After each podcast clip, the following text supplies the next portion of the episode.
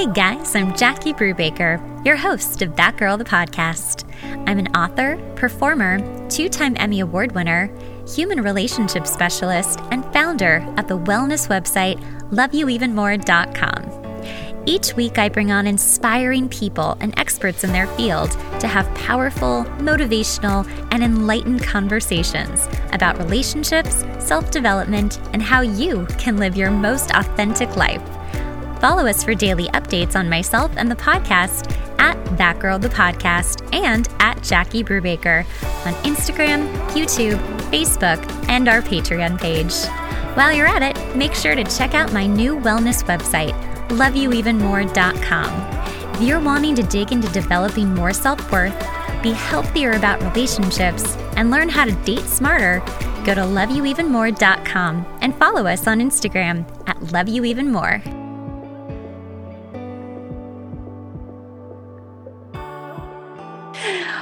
Welcome, Erin Hatzikostas, to That Girl, the podcast.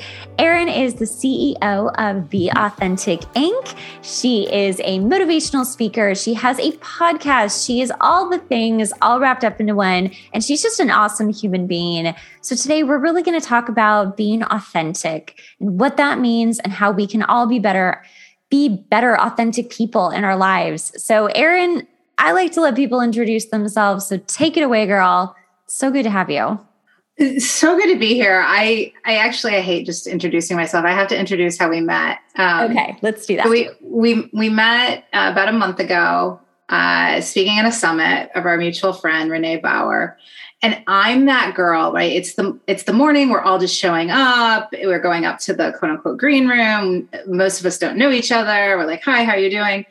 And I remember meeting you, and I can't remember if somebody else asked you or I did. And you're like, I'm, I, I sing or I'm a singer. And I was like, like for money? and you're like, yeah, for money. And then you're like, and like, where'd you come? You know, like, where did you come in from? And you're like, LA. And I was like, oh, Jesus. so that's how we met. I mean, to describe me, I'm, um, I'm a corporate refugee. I spent 22 years in the corporate world, which I would not trade for anything. Um, I loved every bit of it, including right up to the end. But I, I eventually became the CEO of uh, the subsidiary company of Aetna called Payflex. Um, in 2016, I took over as CEO with zero credentials. Sort of, we'll talk about maybe sort of how I got there. Um, and I think what's most relevant to that part and, and who I am is that I had this like insane success, not just in my career to get there, but we we we had a major company turnaround financially, culturally. And Jackie, I just remember looking around every so often, especially like literally when I'm at like a quarterly business review meeting and you're sitting at the table and you're like looking to your left and looking to your right. And I was like, when am I going to be found out? Oh. And and I say that not not the typical like imposter syndrome that we talk about all the time. I, I didn't really have that. I had confidence. I understood the game was you you were always doing things that you weren't really totally qualified for, but it was more about that I wasn't sacrificing as much as the people around me. Mm-hmm. Like literally, like you know, I wasn't getting on a plane as often. I wasn't, you know, I had a friend that moved her family three times in like six years to, you know, take on those kind of roles. You know, I wasn't you know, I had people that canceled vacations because of, you know, poop hitting the fan with their business. I wasn't doing any of that. And it's not that I didn't work hard, but I kind of felt like I wasn't sat, you know, I had always had this view of like this equation that as you rose in the ranks, you just, you started to sacrifice more and more. Mm-hmm. And when, and then when I, I, I turned around the company, decided to leave, won't get into that long story quite yet, but um, I just, everybody kept saying, we're going to miss your authentic leadership. Mm. And it wasn't that I was surprised they were calling my, uh, me authentic. I wasn't like, ooh, who me? Like I knew, I knew I had these qualities that were a little bit different. But when I kept hearing that thread, I was like, oh, it's it's not that I'm going to be found out. It's actually that I've been playing a different game. I've been just like I've just been playing a different game as everybody else. And I started to realize that, again, subconsciously, I had been using authenticity sort of as my secret weapon, as my coping mechanism of not being, you know, not having the resume everybody else had, not being willing to to travel every week, and instead, you know, I was getting the best talent because I was this really genuine, fun, like easy to talk to leader. I wasn't a stuffy executive. I was winning these massive negotiations literally by you know sort of using what I knew best, which was authenticity. I was getting noticed by executives because I would go into these meetings and I would use authenticity. I would kind of, you know, wear some of our our faults on my sleeve where other people were like uh, you know, sort of giving the you know the the cover story of like all the good things that are happening the pop propaganda as i was call, i would call it mm-hmm. so when i when i decided to leave corporate and actually didn't know what i was going to do i was actually doing something else building a, an app which then i realized i don't like to build shit um, and it sort of finally hit me that you know all those years I had sort of thought, well, this this corporate BS, right? The politics and executive presence and the matrix and all the, you know, the sort of stuff you have to play was was just part of the game. It's something you had to do. And when I realized that no, you actually don't have to do it. And if you don't, you're going to have better results, like a win-win. I was like, that's that's what I'm meant to do. I'm meant to go out there and give permission, teach, um, talk about authenticity also as not some fluffy adjective, some unicorn doo doo that's permission to be yourself, but as something more nuanced that I knew it was. Um, so that's who I am. I've spent the last three and a half years running Be Authentic Inc. Um, and through that, I'm, I'm a speaker, I, I coach Sultan, I call it. I, you know, I do corporate workshops. I'm a podcaster wrote a book, all the things, all just trying to basically make corporate America less shitty. so, thank goodness. I've actually never worked in corporate America, but I do have close friends who have, and I've gotten to hear all the fun stories about what that's like. And so when I listen to you, I definitely can understand. I think what's so interesting is that no matter if it's corporate or like I work in entertainment, you always feel like there's a sacrifice. You always, I was literally just feeling that yesterday and thinking about how much everyone sacrifices for their job. Um, in entertainment, it's so sacrificial. I mean, your body, how many hours you're working, the elements. I mean, the last two days of the shoot were like major element days where you're just in extreme cold and then extreme heat. And there's really long hours. You're just exhausted and it's very sacrificial so it's either it's that scale or it's traveling all the time or it's moving your family like you talked about and how all of us feel like so gosh sacrificial really is the perfect word but we do feel that we need to sacrifice our families and our lives and our time and our happiness and our bodies so that we can do this job and at the end of the day, are you even happy with it? Or is it just providing you the money to have the stuff that you want? Or in my case, I'm always like, yes, let's retire. Let's have the retirement all set up. That's important. But mm-hmm. like, where is the rest of your life and when are you going to live it? So clearly that well, happened to you. it, well, it's so interesting because I talk um, a lot about sort of making an impact on corporate America and all the BS. But having been an entrepreneur now for three and a half years, um, and having talked to special operation forces in the military, to college students, to entrepreneurs, to corporate folks, the reality is the the formula, if you will, or the the what I teach around doing things your own way is applicable to everything, including.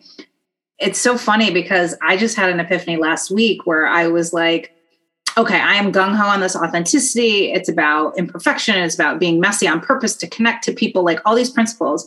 And then I was like, oh my God, I get so stressed out when I have people over to my house. We love to have people here. We have a great entertaining house. But as soon as I do it, I'm like, oh, the kitchen table's a mess and we've got to mm-hmm. clean up this. Right. And I was like, it hit me. I was like, WTF, like, what am I doing actually the same principles because when people come to my house, what do you think they love more? Coming to a perfectly like shining house that probably has a bunch of stuff in the closets yeah. and thinking, oh, she's great, just like in corporate America, somebody that says all the buzzwords? Or do you think people love coming to my house more if it's representative of their house and makes them feel comfortable and makes them feel like they can kick off their shoes. So all that to say is that kind of what I talk about is, you know, there's not many places it's not applicable. Absolutely. So let's talk about when you've had that moment as you did, I'm sure. We were like, I just can't do corporate anymore. I gotta go. I can't do this. What mm. happened exactly? Yeah, it's funny. My I think my story is a little different than most. Um, it wasn't I've had it with this BS. I've had it with like the the allergy that I have to working in it didn't didn't manifest itself until later until I was out. Um, and and that allergy is just you know it's a personal allergy now. Mm-hmm. Um, but it was more about I had always in my career I've been at the same corporate company uh, for 22 years, even though I had taken on these different roles and eventually run one of their subsidiaries. I always got this itch. It was about every, when I was younger, it was about every two or three years. When I got a little bit older, it was like every three or four years. And it took me a while to diagnose it. But what would happen would be, and this happens to so many people, and know it's okay. That's why I'm going to share this. Mm-hmm.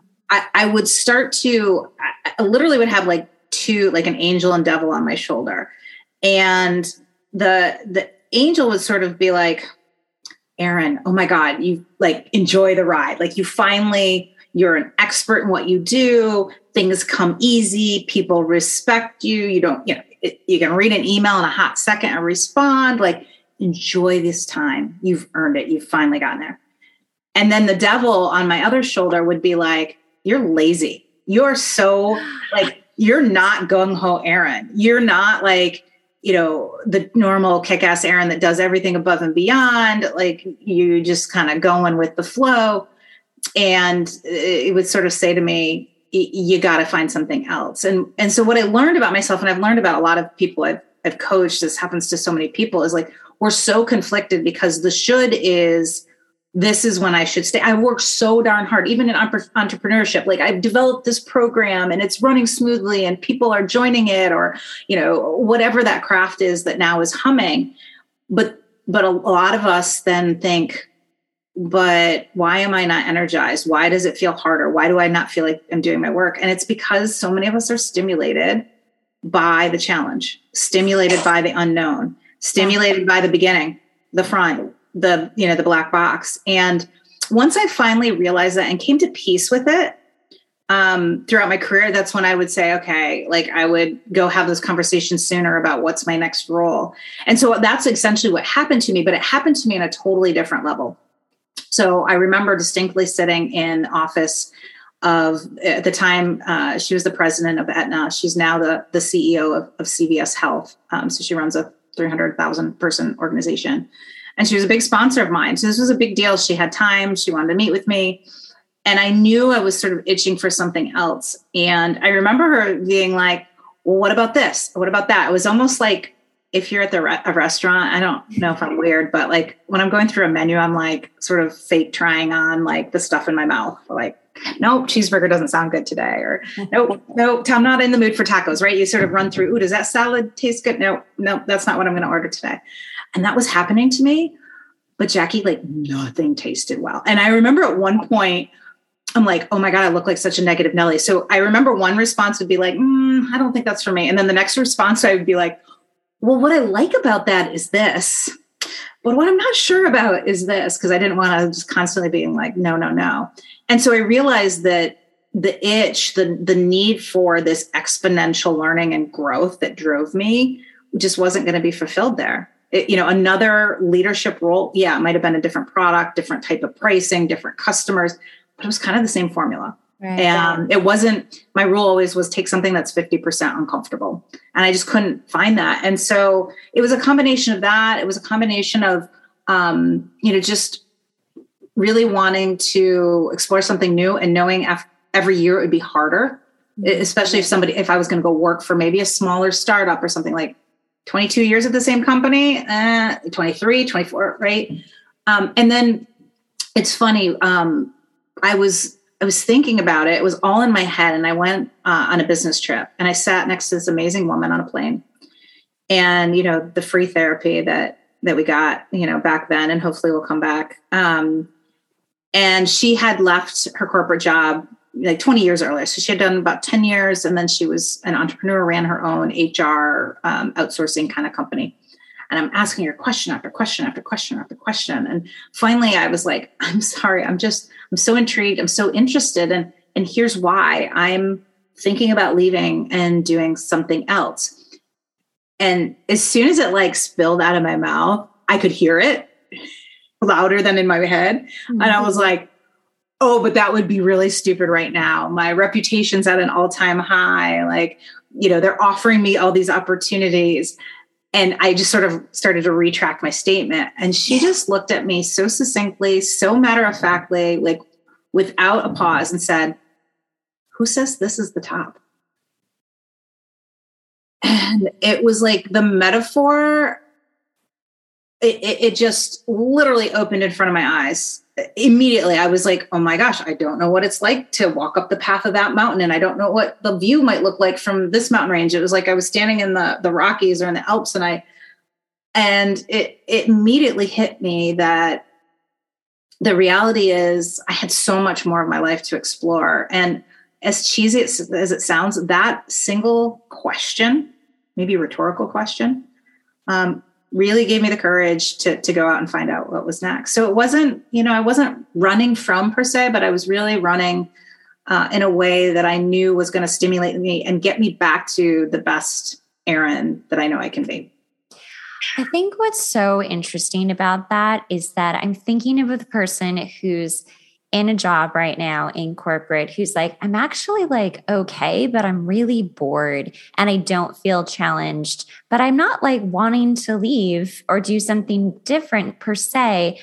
What I think is so great about your experience is that when you talk about authenticity, this isn't necessarily always about what more can you do? It's more about putting yourself in more of an uncomfortable place by being exactly who you are and letting go of the survival that most people feel in their jobs in order to fit in and to do all the things that are all the rules that we, you know, are supposed to know.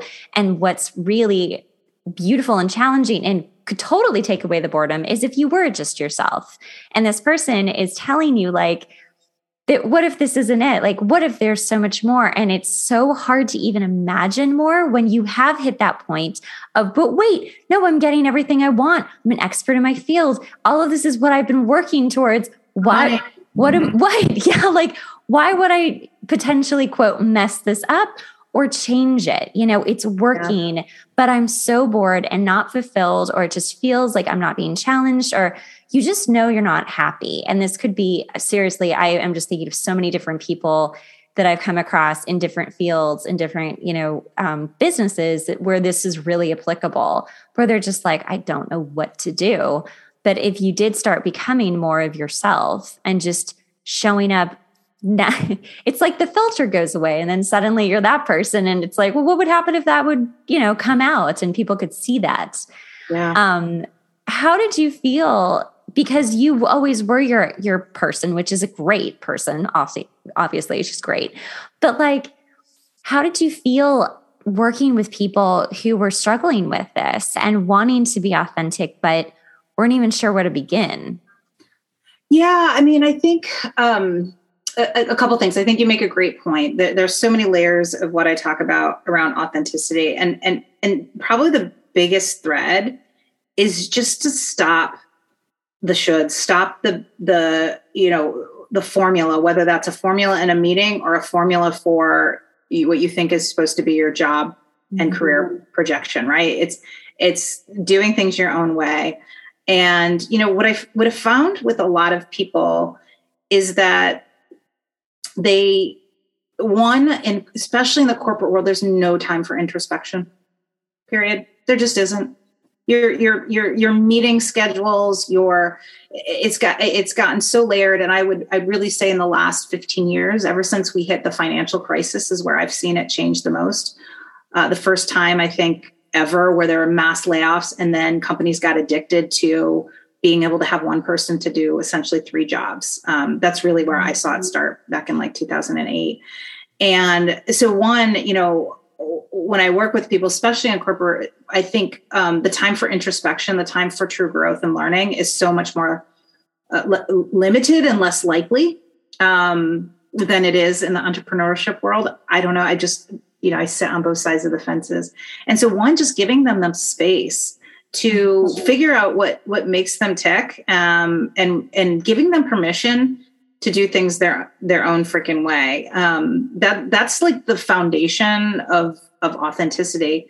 And then it's really, you know, what I love to do is teach people also that it's not. This is why I feel so passionate. We've all read a gazillion like online articles about various topics. I read a lot about authenticity because that's my obsession a lot around leadership, a lot, a lot in general, and they're very fluffy. They're like, you need to be, you know, compassionate, and you need to think about your employees first, and you need to like all these noble qualities. And I'm like, nobody, like, not that nobody has the time for that, but that doesn't change people. Mm. And so, I, and I'm not a very disciplined person, so I think I can understand this the most. I've had great success, and I'm not very disciplined. But what I do well is I help people get change their addiction really. Mm. um, it's not you know not changing because you're some noble person. It's changing your addiction. And when i teach authenticity i teach it with these tangible like i have an acronym called humans but i have these tangible things that i have people do. And i'll tell you the gateway drug i use it's so stupid silly. Like I, I, it's almost ridiculous that so many people love this and it stands out but one of the gateway drugs that you can do in any any profession you're in is changing your out of office. Like that is the gateway drug. Out of offices are like a graveyard for the most boring, mechanical, like, I will be out of the office if you need immediate question. And it's like, why for an email that sadly goes to probably hundreds of people a day, right? um, why are we still doing this? It's just a micro, micro, micro, micro example mm-hmm. of this bigger problem which is you know somebody wrote an out of office back in you know 1996 when email first came out and they're like ooh what's this feature out of office. and somebody somewhere was like i'm going to take a crack at it i won't be out of the office and everybody else is like oh that's what i have to do yeah. and i'm being really dramatic but it's like i said it's a microcosm and so i get people just to start by doing little things like that and I start to work them up to like an intriguing intro where we get rid of the like, you're in a meeting, and they're like, tell me about yourself. And you're like, well, I first started in project management and did that for eight years. And then it, and, and, and, nobody's listening to you because they're trying to think of their introduction. And so I start to teach them how to use these elements of humility and storytelling and things that are really the foundation of authenticity. And I, I believe in that, not because I'm trying to make everybody all have this same formula, but if you start to do that and you start to see things like, I mean, I'll tell you, you change your out of office, people will respond to you. I have this SVP that I did a I did a workshop for this group. This guy is in his 60s, very successful SVP at a major consulting firm. And he's he's sent me like two of his out of offices like the next month. One of them was right before I had a keynote, and I like get an email and he's like, "Look at the latest one I did," and he's like so proud year at 60 some years old. But people are proud not because of what they did, because of the reactions they get. People go, Oh my God, that's so refreshing. Oh my God, Kelly, have great time over on your trip with the hair. I hope your, you know, tra- your boring training went well. And so all that to say is when I work with people or organizations, at the end of the day, I'm truly trying to change their addiction where they can start to see if they just you know, step outside the norm a little bit. They just start to do things more human, start to do things, like I say, you know, using the 50% rule where they're like, well, here's how it was done before. Half of it works, but the other half, I'm going to change it up and do it differently so that people pay attention, so that we innovate, et cetera. And then once you start doing that, um, it, it's just it's all downhill from there because it's that stimulus, that response, and then you're just like, I'm just going to keep trying to do that. I'm going to keep trying to do that. Um, and that's really how I, you know, I help people, whether it's they're stuck in a job that they don't realize they're just simply not stimulated, or it's, you know, they're trying to get results in their business. It's really about finding those moments uh, to, to buck the norm, getting them addicted, and then sending them on their way. I just love it because, like, if I read someone's, you know, out of office email and it was like, oh my gosh, they seem so fun or so cool or some something, right? Like something is triggered and now you suddenly feel closer to them. You just instantly do. You feel like you know them better. They feel more attainable, like that you could talk to them. And like you said, there's such there's such a barrier with the way that we look and dress and act and speak and write. And it mm-hmm. shouldn't be like that because everybody is really just wanting connection in a workplace so desperately. I think most people feel very alone if they aren't connected to their team. And, you know, even yesterday, I'm just like looking around at all of us like on set. I'm like, we're all really tired and really in our own little world. And it was like we were all our alone, like islands, but together. And that's any industry, right? So just starting with with the place of openness and fun. I really keep feeling like there's just more fun to be had, you know? And if you could and humility. It, humility which is like so i have six six principles which spells humans and humility is the first one humility jackie is a it's a disney like fast pass i don't think they have that anymore but it's like a speed pass yeah connection and you know but people all think you know you read the online article it's like be humble it's like okay yes yes be humble. It's wonderful. But i actually teach use humility as your fast pass connect to connection. So, so for example, I do it so naturally now, but I cannot get on a conversation like you're like introduce yourself. My immediate is like, oh my god, I have to give a humility moment first, and it's it's it's sort of just wired in me mm. because if I start if I start with I was a former CEO that you know took the company from 17 million to 50 million, but like people are going to be like, I, I I don't I don't know, I'm I'm nothing like her but if instead, like I always start, you saw my keynote, like I, I start about, I have this whole bit and talk about how I miserably failed my actuarial exams and failed in my first profession. And I do that purposely because as soon as you purposely use humility, and it can be as big as that, or it can be as small as like, oh, I tripped coming, by the way, I tripped coming into my office, you know, because I was late for, you know, the Zoom call. It immediately, to your point about you guys all sitting around in silos, it, it you're like, oh, oh, you're just you're just like me.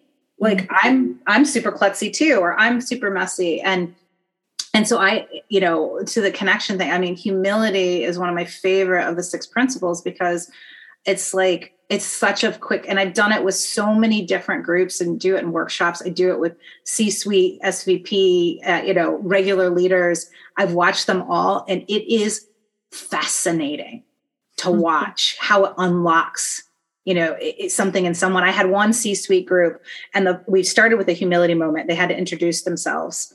And um, the first were safe. Like the first three or four were pretty safe. And i was like rolling my eyes you know not not they weren't watching but i was internally rolling my eyes and then like the fourth or fifth person finally to give a real humility moment and they actually talked about getting a d in college in you know in their field of where they're in the C-suite, right? Like not in like, oh, I was a mathematics major, but I was, you know, I got a D in sociology.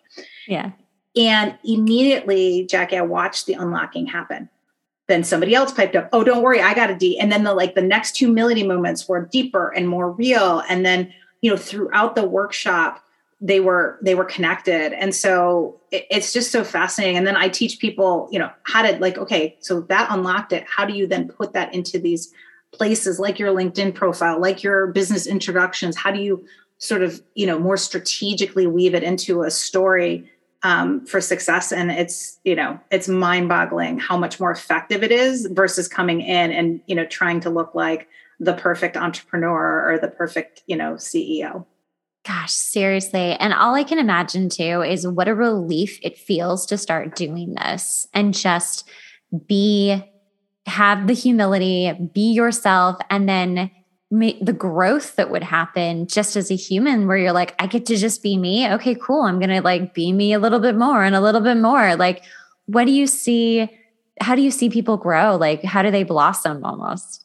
Yeah and it's funny because what I, the way i rewire people is actually coming in and sort of rewiring the fact that we think that authenticity is for us first mm. right? We think it's a permission, and it's like, well it's risky. My business might might not do well or i might not you know get the promotion but uh, it's important for me to be myself. And so then people don't do it because they're like that sounds great for me but what if you know ultimately doesn't work? And actually the real power of authenticity the way i teach it is that authenticity actually isn't about you. It's about the other person. It's about doing it purposely to connect with them to build trust to wake them up from their slumber um, mm-hmm. to get their innovative brain going. You know people that are authentic don't just do it they don't walk around like they would you know in their bedroom or at their friend's pool party. They do it in a way consciously or subconsciously that is meant to to buck the norm so that other people can progress. And and actually the formula is simple like just think about what other people want or what they're sick of like give them mm-hmm. that. And but to your point what happens then if you first can have the mindset that you're acting with authenticity isn't about you it's about the other person and it's about the growth of them then it all comes back to you. And then you're like and to your point that felt great.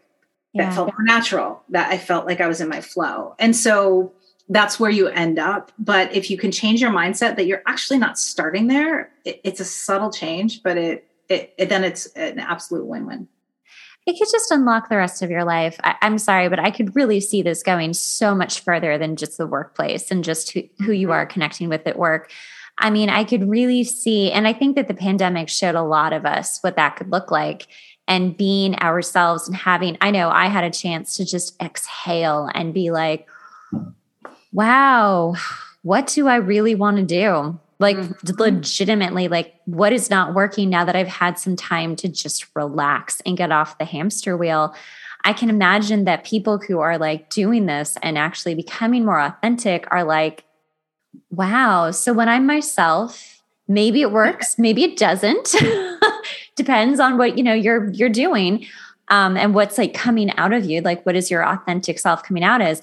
But there's two things I'm thinking like either that's going to be incredible and you're going to be like, wow, you know what? This is not the field for me or whatever, maybe a relationship, you know, go on. Um, and I need to move on. But I can also see how someone might get scared and think, what if I did lose everything because I just became my authentic self? Like, what do you say to that? Have have you come across that before? Yeah, what I would say to that is again, you know, for, for well, first, let me take a step back you know, authenticity isn't simply being yourself. That's not the definition. It's not the same as transparency. Um, the root of the word, the Greek word, since I'm married into the Greek family, is authentikos. And authentikos means to be genuine, but it also means to be original and authoritative. Ooh. So it's a really important distinction because so many people think of it as I'm just going to go in and be totally transparent. I'm going to tell them what I worried about last night. I'm going to tell, you know, I'm going to eh, eh, do, you know, I'm just going to blab on about my weekend because that's what I would do with my friends. That's not actually authenticity. And if we think about the people that we think of authentic, they are, they have that genuine, but they also are constantly creating the new norm, right? They're original eh, in the sense of like they don't just go through the motions right? Mm-hmm. and there's also this authoritativeness right? They're they're uh, again they're they're they're being authentic on purpose almost whether it's mm-hmm. conscious or subconscious. And so when when people you know think about it you know oh they always ask me is there a risk of being too authentic? And i'm like you're no. There's a risk of being too transparent. They're not the same thing being too authentic if you really understand the richness and the and the power of the word it's really important. And and just i want to back up on this because what you said too about people sort of part of this is realizing whether or not they're on the right path. And i think it has a couple of prongs. I think yes some people might say I have been chasing a dream that's totally not mine. Um, I know you've been a little bit through that journey, right? Like I should have myself into a certain path, whether that's, you know, in the acting industry or that's in corporate America. But I, there's also, this isn't binary. And, and I'll tell you a story because it's easier. And that's one of my principles is narration and storytelling to understand it. But I'll tell you, back when I was in corporate, um, before I became CEO, the year before, my boss asked me if I wanted to be um, considered for the next COO position. He was leaving and wanted to recommend me as the, his successor.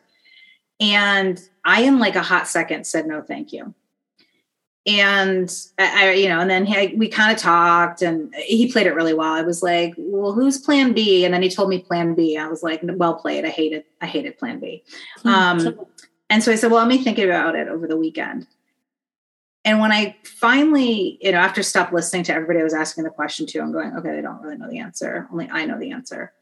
I realized that I wasn't afraid of the job because I didn't think, you know, I it wasn't imposter syndrome that I couldn't do it, that I couldn't lean in to figure it out. I was actually saying no because I didn't want to become the person the executives sort of ahead of it. I was looking at these people, right? And I call this the compromise calculation, where you just sort of assume too that you're gonna have to do it the same way, you're gonna have to look the same way, you're gonna have to, you know, have the same risks, whether that's risk to your marriage because you're traveling too much, or risk to your soul because you're acting like a dork, or whatever it is. And it finally hit me, and this is probably the most important lesson I think, because I just keep using it over and over and over again, even in my new life I realized you should not do something because you hate the way it was done before. Mm. That instead you can do it your own way. And I bring this up because I am nothing is binary in this world period end of story uh, you know I, you name it to me nothing's binary um, and i think with that as well and i i really caution people to think through first that lens and not be like well i just hate this corporate bs or i'm not meant to be a lawyer. I'm not meant to be you know in marketing or whatever. And first kind of question like is it because you just assume you have to do it the same way in the same way whether that's personally or professionally or a combination is something that just doesn't feel right to you and if instead you say, well, I know the end goal. I just had this conversation with somebody in my gym. We were talking out in the parking lot. She's like, wait, what do you do? And you have a book. And she's like, I just got this new job. I start on Monday. And she was at a university. And she's like, they put me into this like sales role. And I don't, and after we talked it all through, I was like, you understand what the goal is. And they put you in for a reason, knowing that you don't have this background. Mm but you can do it your own way. And don't don't be nervous about the job or even dreading the job because you don't want to do the formula somebody else did before because most of the time the formulas all need to be constantly rewritten. Yeah. so that you know that's that's part of what i would say is there's layers to this and you really have to question. I'll tell you when i thought about doing i'm kind of in the career and leadership space right? I completely avoided it in my head, people would even tell me, you'd be really great if you and I was like, hell no, I am not going to be, there's a, there's a godzillion of these, and I'm going to be really snarky here because sometimes I'm snarky, like former HR people all running around with their feathered hair and their shoulder pads that have been doing this for 40 years. That's not me. I'm not doing career and leadership. And this is the same. That's why I say this lesson. And then finally, when it, I kind of all started putting together, I'm like, but you don't have to do it the way they did it, Erin. Like, what do you not like about it? Well, I think it's boring. Well, make it not boring. I think a lot of the stuff they do is long and make your stuff not long, make it short and bite You know, I love to speak. A lot of them, you know, don't have that that facet. And so, you know, it even came up for me as I turned to entrepreneurship, where I was like, nope, not going to do that because I had this picture of this industry that just wasn't me. I couldn't stand out. Like felt like a sellout. And then I was like, well, wait a minute, why don't I do it my own way? So mm-hmm. that's that's my rant about, you know, not just thinking about this in binary terms. That makes so much sense. And I'm so glad you said that story because that really, to me, solidified what authenticity actually is versus transparency. Mm-hmm. Guys, you need to go get her book. Tell people how they can find you. Tell them about your book and all of this stuff because, Erin, you're just freaking the best. Thank you. Yes, you can find me at beauthenticinc.com and it's just the letter B, authentic.inc.com and kind of all my things. Um, yeah, the book I wrote, it's called You Do You Ish, which is you know, kind of a play on like this, you, it's not just you do you, right? It's more nuanced. Um, and I wrote it, it was a, my pandemic baby. I started writing it in March of 2020, released it in February of last year, 2021. And um, if I can be totally honest, um, it's way better than I thought it would be. I say that. I say that because people pour their hearts out to me um, of how much it impacted them, how much it made them laugh. It is very snarky. It has got several f bombs. Um, in fact, my son, I was writing it, and he was whatever. It doesn't matter. He was nine or ten at the time, and he was sitting in the office, and he's like, "Mom, who's going to read your book?" And I was like, "Well, these kind of people are these kind of people." And then he's like, "I said, are you going to read my book?" And he's like, "If you let me," with all the swears I know are in it. Oh. Um, so it's it's got a few few swears, um, but it's you know I really wrote it just like everything else. Like, what am I sick of? Right, that's the formula to authenticity. I'm sick of the nonfiction books that are all like perfect, perfect, and snoozy, snoozy, uh, and just written to look good. And so I really combined um, just some people that I love, like Jen Sincero's um, "You Are a Badass." I don't know if you've ever read that. Yep. Best, you know, like her. Sa- you know, she gave me permission to be sassy and to be different and to, you know, not. You know, I can't write like Glennon Doyle, so don't write like Glennon Doyle. Like it's not sing-songy. It's not, you know, poetic. It's like it's just me talking. So um, yeah, and, and and then I did the audiobook this year as well. So I recorded that and just released that. So you do you-ish. I also have a podcast called Because Work Doesn't Have to Suck. And I don't know, I have all the things we just did research, which I'm really excited about. Um, but check out the site. And like I always tell people, first of all, don't read my book because you have to read it when you're inspired. Don't do anything like pick up the thing that, you know, most speaks to you. And I hope I can just give you a little bit of a nudge uh, towards, you know, being more authentic and, and doing more authentic. Thanks so much for listening to the podcast. Remember, sharing is caring. Make sure to rate the podcast and leave a review. We really rely on this to help get the podcast out there. Also, make sure to watch the video version on YouTube at That Girl the Podcast.